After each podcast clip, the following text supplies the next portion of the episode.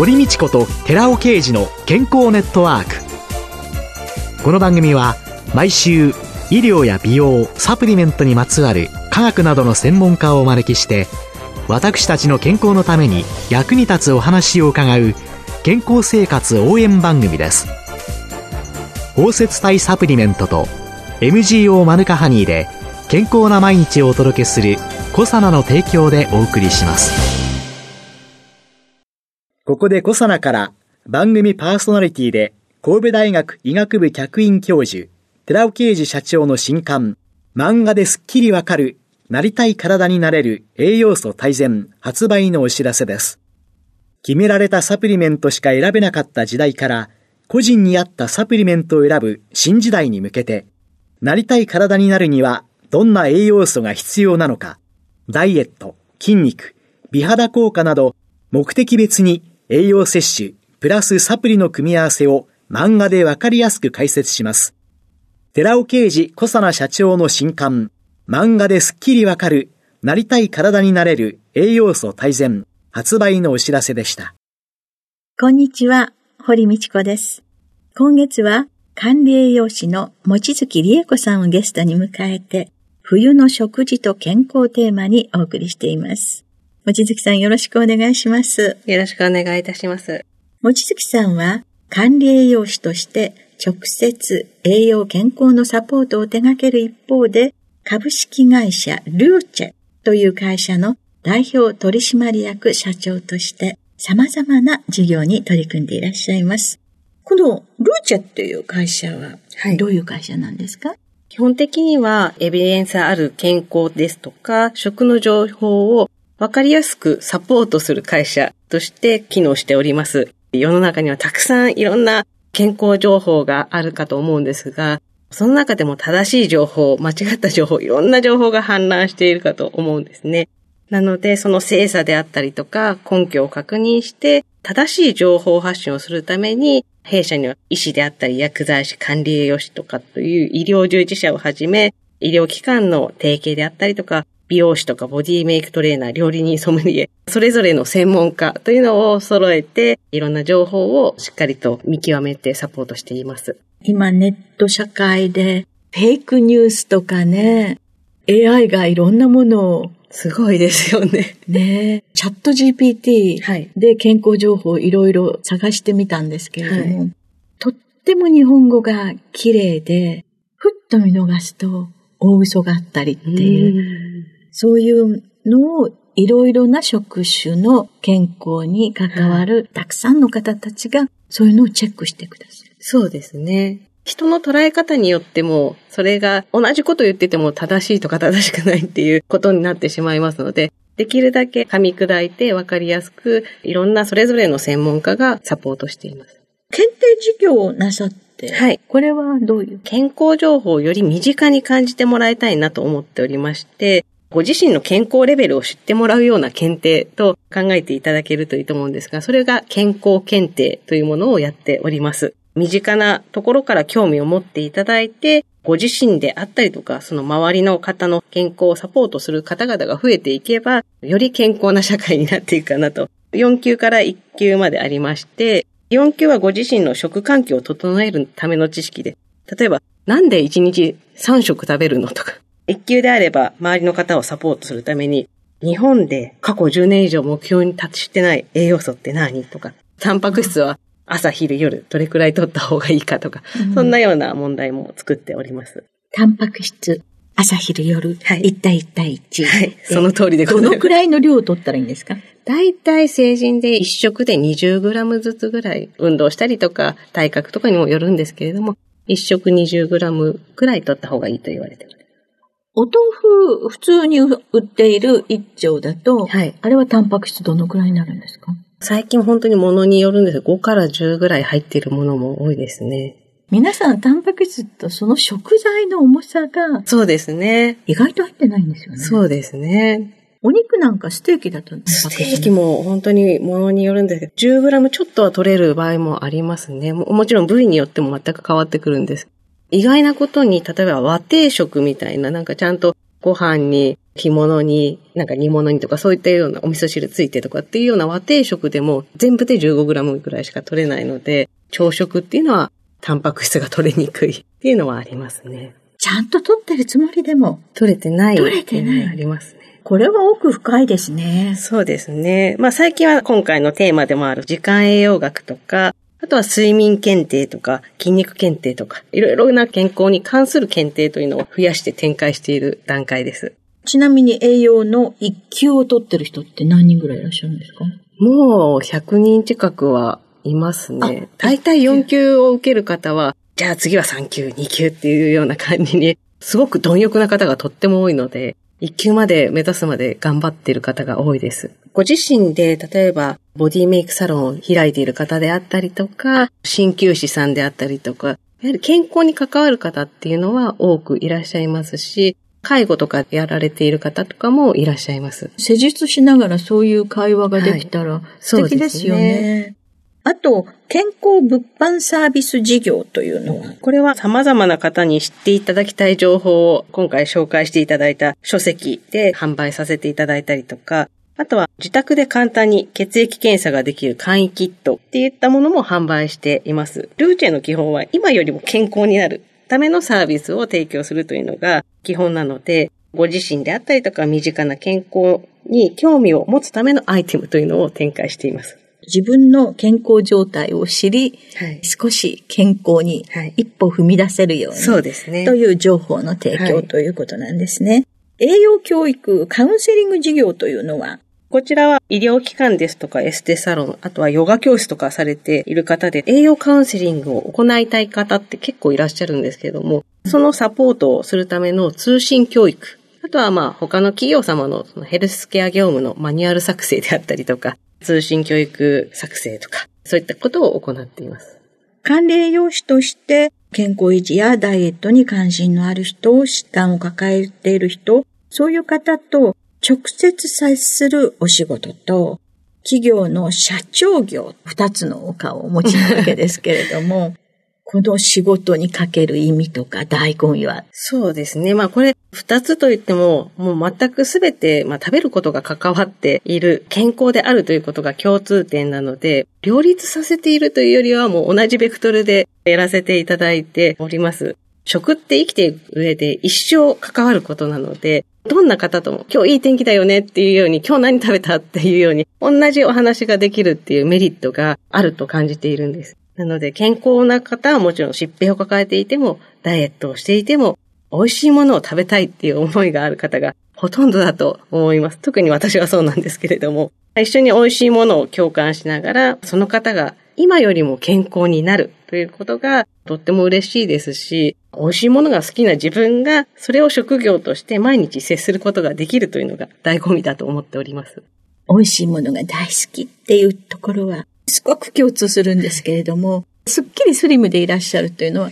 やはりそれなりの健康維持として食べる時間であったりだとか、はい、いろんなことはお考えになってますか？食べる時間はやはり考えてはいます。ただ私はお酒がとても大好きなので、お酒を飲むときはおつまみを意識するというんですかね。それこそ湯豆腐であったりとか枝豆にしたりとか、そういったようなことは意識として持っております。でも飲むの遅くなりません？遅くなりがちですね。ただ、お酒とやっぱりおつまみにポテトチップスとかなんとかっていうと、やっぱり脂肪にもなりやすいですし、お酒って飲めば飲むほど脳も麻痺してきて、いろんなものが食べたくなったり、お酒の量も増えてきてしまうので、できるだけ飲み方を工夫したりとかは意識はしています。毎日はできてはいないんですけれども。そのあたりをね、本当は守れない人に 情報提供していただけると、すごい嬉しいなというふうに思いますけれども。この事業を進めてきてお感じになることっていうのは何かございますか？健康に貪欲な方がとても多いなと感じています。検定4級受けたらもう1級まで何とか合格するぞっていう方もいますし、講演をさせていただくときも、驚くような知識をお持ちの方もたくさんいらっしゃって、ただ正しい情報もあれば勘違いしている情報もたくさんあるので、今後もルーチェとしてサポートできればと考えています。コロナ禍の3年間というのはいかがでしたか、はい、より健康を考える人が増えたなというのは感じています。やっぱり少しでも健康をキーワードにした情報を流すと、何々って言ってくれる方が本当に増えてきたなと思います。本当にいろんなことを展開されていらっしゃるんですけれども、先ほどの検定も食事だけじゃなくて、い、ろんなものに広げていこうとおっしゃってましたけれども、今温めていらっしゃる新しいビジネスというのは何かありますか？そうですね。今やりたいなと思っている一つが、現在、放課後等デイサービスなどの発達障害の方がとても多くいらっしゃるというような情報を厚生労働省が発表したかと思うんですけれども、そういった方の食のサポートができればなと思っております。一例ではあるんですけれども、発達障害の方ってその脳内の神経伝達物質のセロトニンが不足しやすいという研究結果が出ていますので、このセロトニンって睡眠にも重要に関わる物質ではあります。発達障害の方って寝つきが悪いとか睡眠障害の方がとっても多いそうなので、例えばそういった場合はセロトニンの分泌を高めるタンパク質の中のトリプトファンっていうものを多く取るような食事を提案したりとか、そういったサポートができればなと今考えております。そういう方たちがまたいじめの対象になったりとか、うんはい、不登校であったりだとか、そういう子たちというのは、社会でどうやってみんなで関わり育てていくかっていうことが大切ですか？ら、はい、そうです、うん、ぜひ新しいビジネスとして展開されることを願っておりますけれども、はい、最後に年明け以降のイベントや何か出版のご予定などありましたらお知らせください。はい、ありがとうございます。今回お話しさせていただいた時間栄養学のお話をもとに、子供のための時間栄養学という書籍を出版予定しています。もう執筆は終わってはいるんですけれども、勉強とか運動を頑張っているお子さんの食事内容だけでなく、いつ食べるとそのパフォーマンスがいい状態に出せるかというところで、時間によって食べ方を変えた方が良い食品とかを紹介したりとか、もちろんすぐに使えるレシピとか簡単レシピを紹介しています。例えば、時間栄養学みたいに脳もリズムがあって、朝だったら集中力が高まるので、ひらめきを使う問題の方が回答しやすいと。お昼は持久力があるから、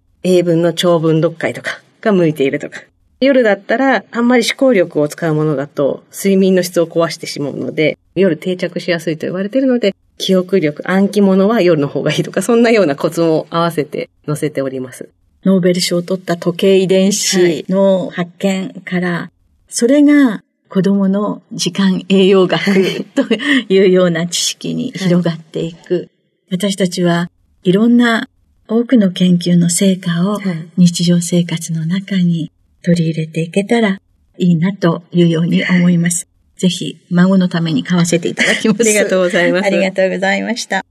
今月は、管理栄養士の望月理恵子さんをゲストに迎えて、冬の食事と健康テーマにお話を伺いました。望月さんありがとうございました。ありがとうございました。続いて、寺尾刑事の研究者コラムのコーナーです。お話は、小佐奈社長で神戸大学医学部客員教授の寺尾啓二さんです。こんにちは、寺尾啓二です。今週は先週に引き続き、豆味噌の高糖化と抗酸化による美肌効果についてお話しさせていただきたいと思います。体の酸化が体の錆であれば、糖化は体の焦げと表現されており、人が老化するのは酸化と糖化によるものなのです。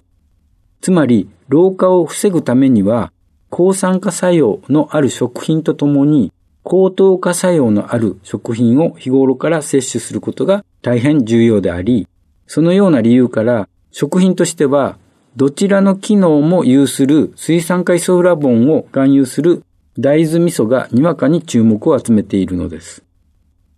糖尿病患者は体内の過剰なブドウ糖によって糖化しやすい状態にあります。そこで実際に2型糖尿病患者76名と非糖尿病の健常者77名の年齢と皮膚弾力指数の関係を調べた2008年のクボラの研究報告があります。その報告によると、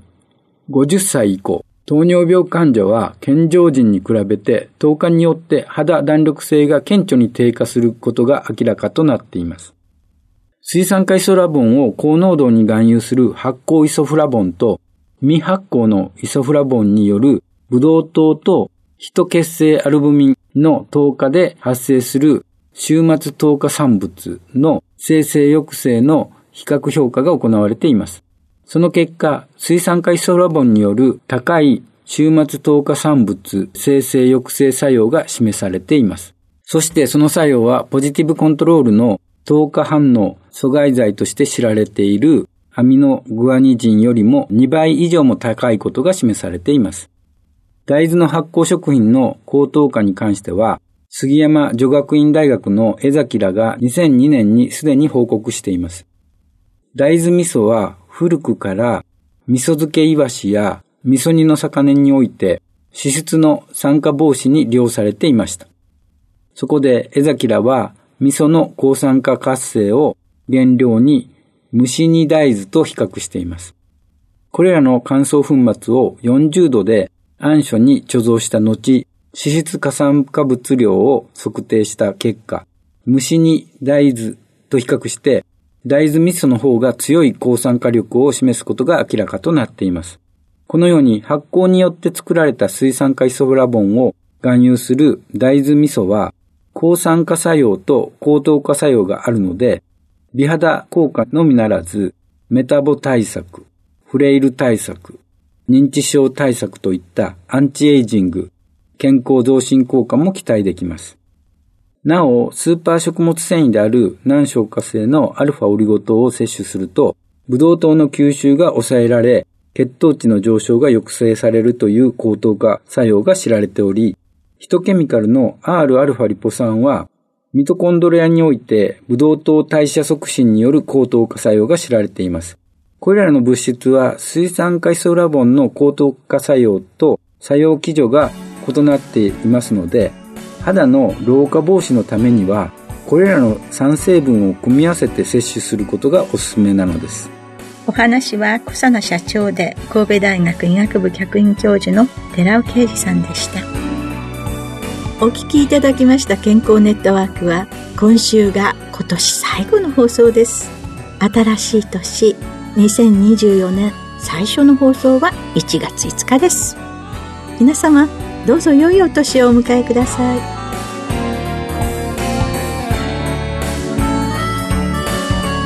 ここでコサナから番組お聞きの皆様にプレゼントのお知らせです。栄養や酵素が豊富なキウイフルーツをパウダー化しアルファオリゴ糖で包み込むことによって熱や酸化に弱い酵素の活性を保った。コサナのキウイとオリゴのパウダーを番組お聞きの10名様にプレゼントします。ご希望の方は番組サイトの応募フォームからご応募ください。コサナのキウイとオリゴのパウダープレゼントのお知らせでした。